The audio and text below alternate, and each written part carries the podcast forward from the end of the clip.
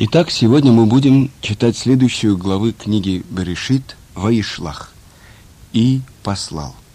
Итак, о чем же говорится в нашей недельной главе? Итак, Яков возвращается в родные края.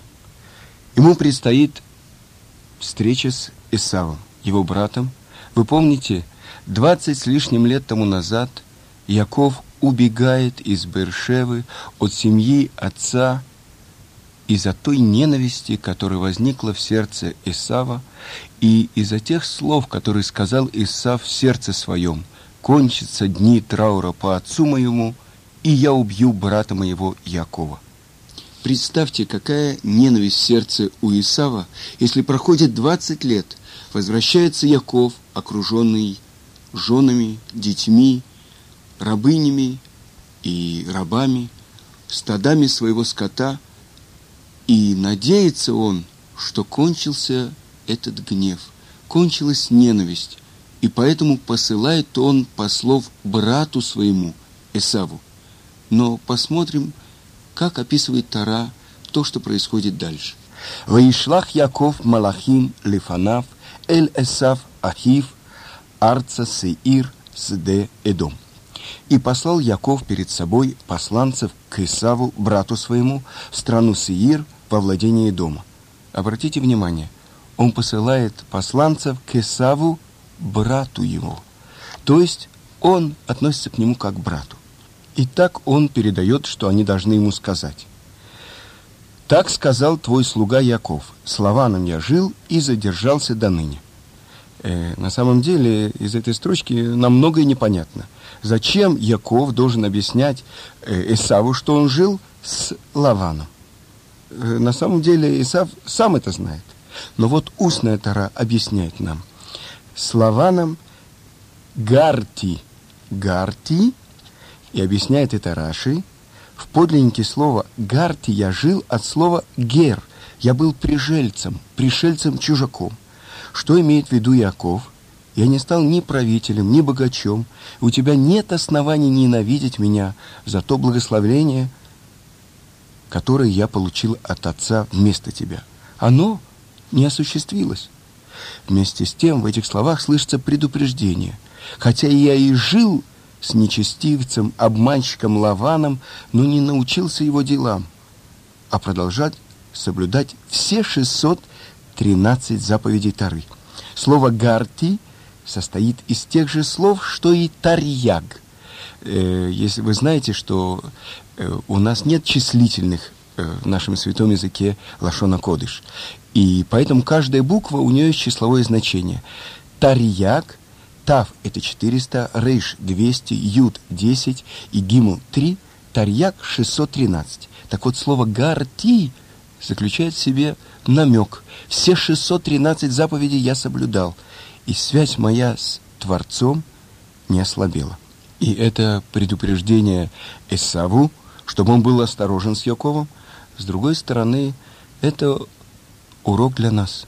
Несмотря на то, что мы живем и жили уже на протяжении двух тысяч лет в Рассеяне, в Галуте, с потомками Эсава и Лавана, мы должны держаться за ту ниточку, которая выводит нас из всех самых тяжелых испытаний, за те самые 613 заповедей, за те самые связи, которые есть у еврейского народа с тем, кто называется его пастухом, защитником, кормильцем, творцом этого мира. Но давайте продолжим учить нашу главу. И дальше говорится, что Яков посылает множество подарков Исаву. Посмотрим, что написано. И вот отправил Яков Исаву 200 коз, 20 козлов, 200 овец, 20 баранов, 30 верблюдов, 40 коров и 10 быков, 20 ослиц и 10 ослов. Подарок этот очень крупный. И на самом деле это приблизительно 10% от всего того богатства, которое было у Якова. И причем посланцы, которые э, ведут эти стада, они должны быть разделены э, в дороге, чтобы насытился глаз Исава. И в этом мы видим тоже урок для детей. Вы знаете, на протяжении всей нашей еврейской истории, сколько раз еврейский народ спасался подношениям разным властителям, от герцогов до урядников и милиционеров. Но продолжим читать нашу главу. Написано так, что боится Яков встречи с Исавом. Но почему он боится этой встречи? Э, ведь на самом деле Творец обещает ему, «И вот я с тобой, и буду хранить тебя везде, куда ты не пойдешь, и возвращу тебя на эту землю». И ответ мы находим в молитве Якова.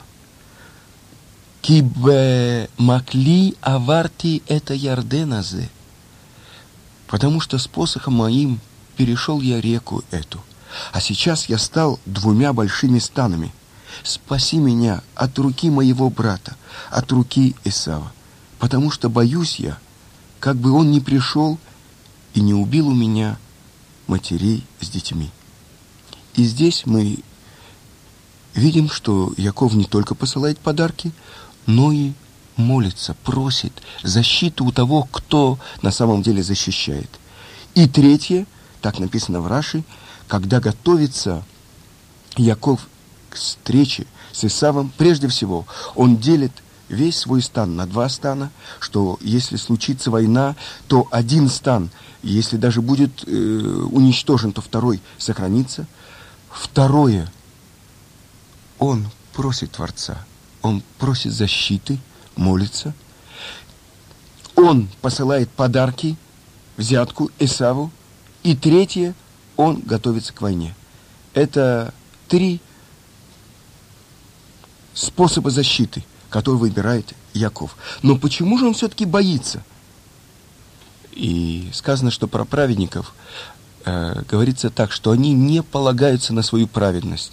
Шема Гарамахет. Может быть, была какая-то причина, был какой-то грех. Я не обратил внимания, может быть, поэтому мои заслуги кончились, и поэтому я могу быть передан в руки моего врага. Итак, что делает Яков? Он переводит свои э, семь, весь свой скот через реку. Река называется Ябок. И дальше сказано, и остался Яков один – и боролся с ним человек до восхода зари.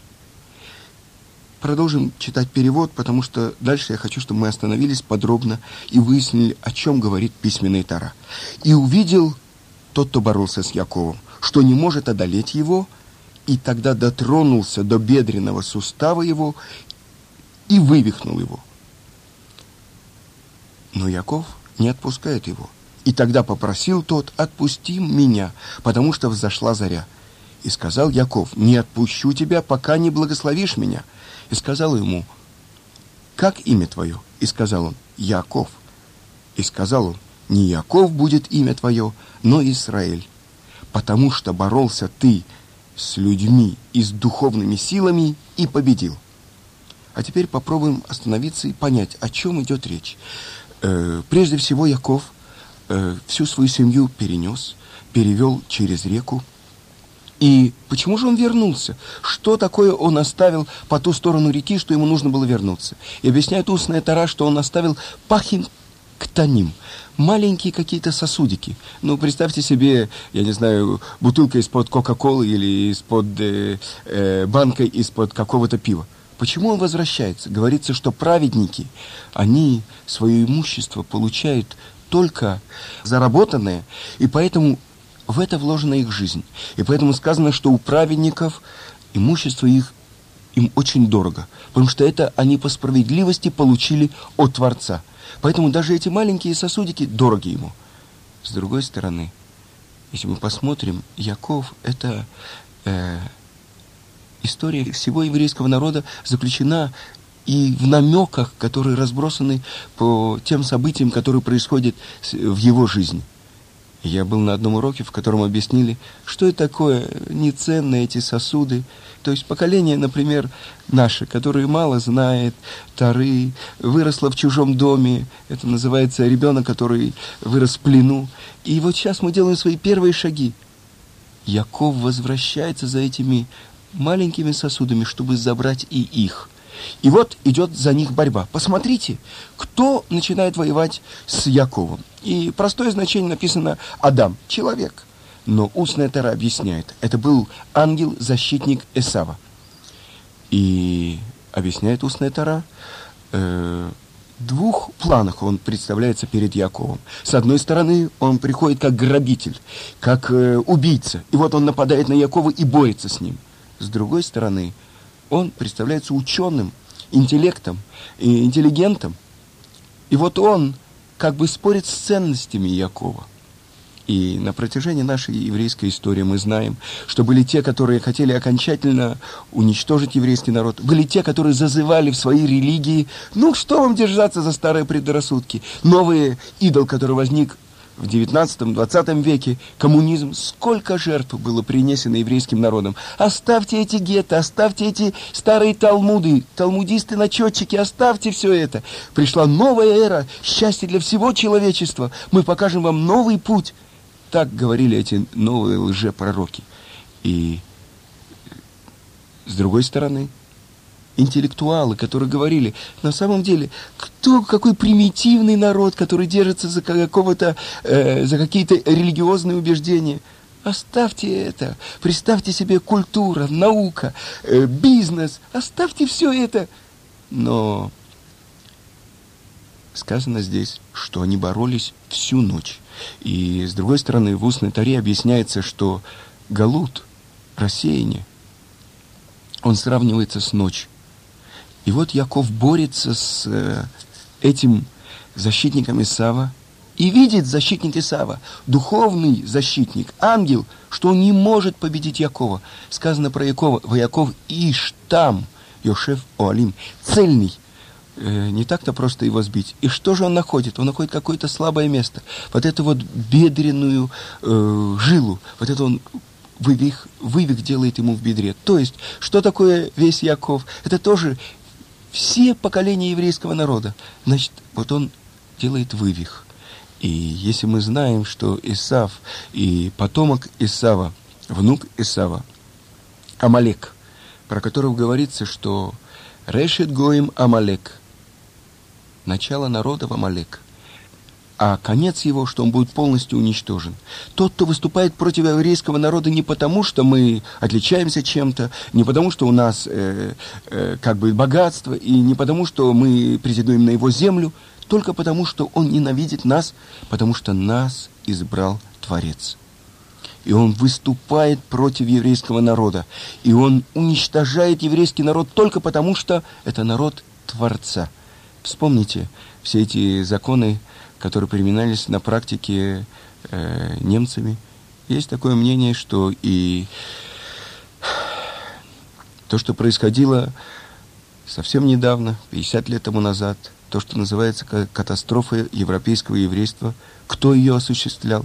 Потомки Исава, потомки Амалека, которые хотели уничтожить еврейский народ, любую память о еврейском народе, только потому что мы являемся представителем Творца в этом мире. Какую химеру привели в этот мир евреи, говорил Гитлер и Макшмов Зихро.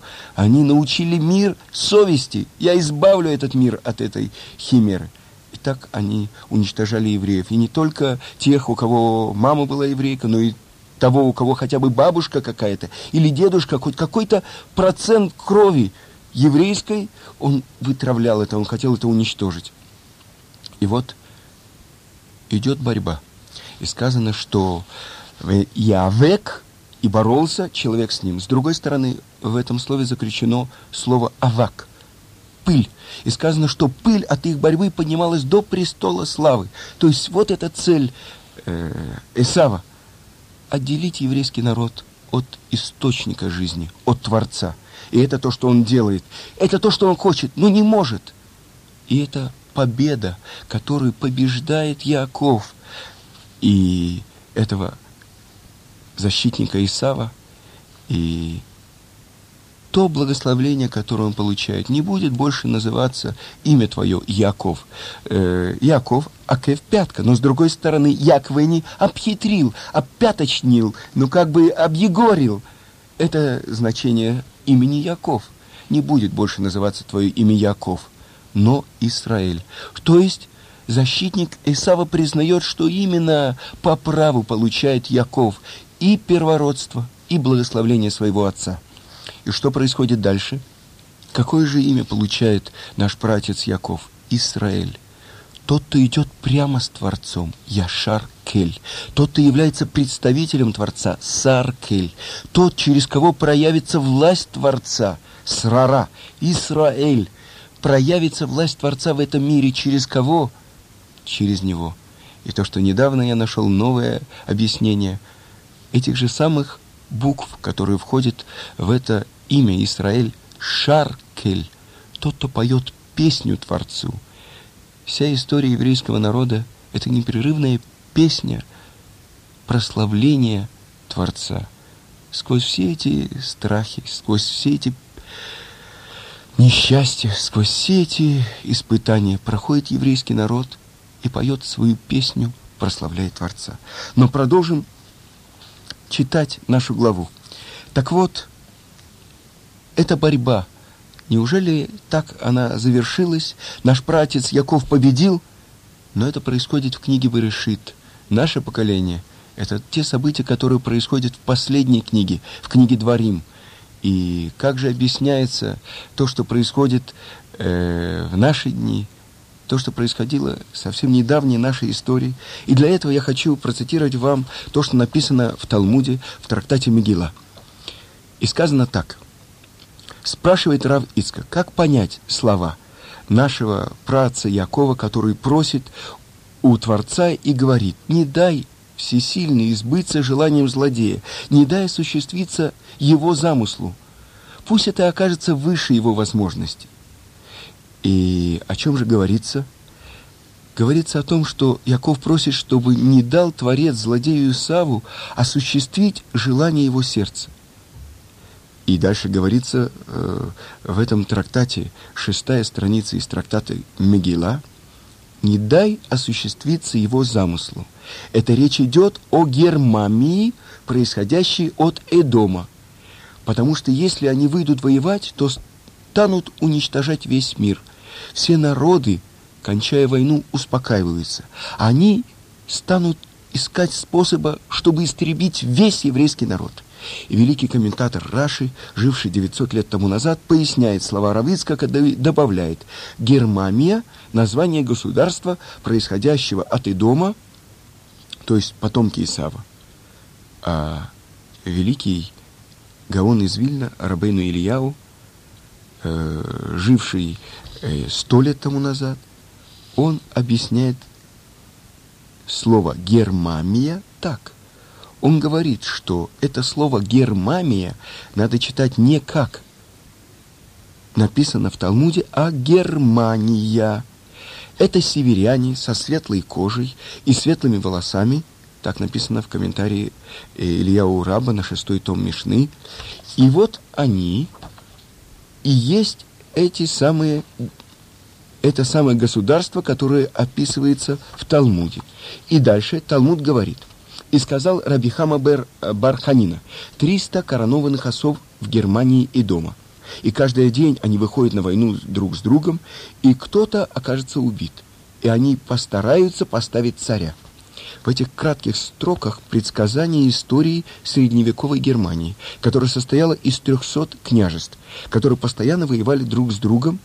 И если мы внимательно прочтем 140-й псалом царя Давида, то ту строчку, которую разбирает Равицкак, то заметим в ней интересную деталь. Я вам цитирую книжку Рав Ицкака Зильбера «Беседы о Таре». В этом псалме, где, согласно Талмуду, идет речь о Германии – Царь Давид просит о поражении врага. Да падут на них угли горящие, да не сгвергнуты будут они в огонь, в ямы глубокие, чтобы не встали. И Равицкак говорит, перед нами словно прямое описание воздушных бомбардировок, артиллерийского обстрела, минометного огня. Помните знаменитые «Катюши», которые, как известно, сыграли немалую роль в поражении Германии во Второй мировой войне? Тот, кто стоит во главе окруживших меня, да покроет их зло их уст. Когда судили руководителей Третьего Рейха, Геринга, Гейт, Кейтеля, Гиммлера, они отрицали многие свои преступления. Мы, мол, не давали таких указаний, мы не виноваты. И тогда на суде уличали их звукозаписи их речей. И еще одно значение, что это значит, что ангел вывихнул бедренный сустав Якова. И Яков какое-то время хромал. Тара иногда называет сыновьев Израиля вышедшими из бедра, из чресел Якова. И, по-видимому, хромота Якова тоже как-то связана с его потомством. Как же именно? Э, человек, который попадает в дурную компанию, если он взрослый, он может ей противостоять. Не так мы говорим про детей. Э, если ребенок видит, как отец в пятницу вечером сидит за столом и освещает субботний день благословлением на вино, то это одно. А если в это время дети шляются по улицам, если они в это время курят что-то такое, что родители не хотели бы, чтобы они курили, это намек на то, что Яков хромает.